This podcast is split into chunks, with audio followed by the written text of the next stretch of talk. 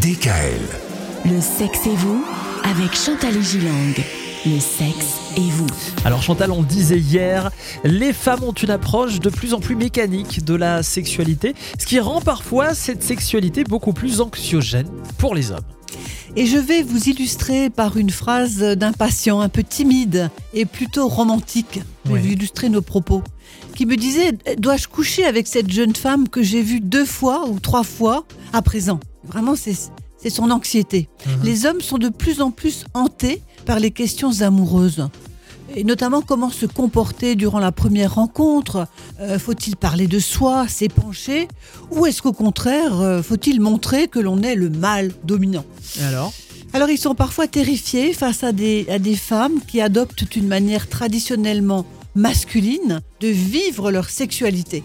Quelqu'un me disait, c'est elle qui m'a baisé, elle m'a retourné comme une crêpe et je n'étais qu'un sextoy à ses yeux.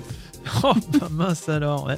Bah, Il y a comme, un peu comme une obligation de résultat Il y finalement. a une obligation de résultat qui, qui pèse sur la jante masculine. Il faut avoir une érection, la maintenir, ne pas éjaculer rapidement. L'utilisation du Viagra à 22 ans, ça existe, figurez-vous. C'est pas vrai. Ouais. Alors jusque-là, on, s'est toujours dit que le romantisme c'était fait pour les femmes, mais j'ai l'impression que c'est plus tout à fait ça, à vous entendre. Alors, est-ce qu'il a changé de camp? Euh, Les femmes mènent le jeu. Bien sûr, je, ne dis pas toutes les femmes, mais certaines jeunes femmes mènent le jeu et les hommes ne savent plus sur quel pied danser. Alors, la libération sexuelle a parfois bouleversé les, les rôles de chacun et je me demande, est-ce que c'est une régression ou est-ce que c'est une avancée? D'ailleurs, le romantisme dans les relations, est-ce que c'est vraiment nécessaire ou est-ce que c'est juste une option? Voilà la question à laquelle vous répondrez demain, Chantal.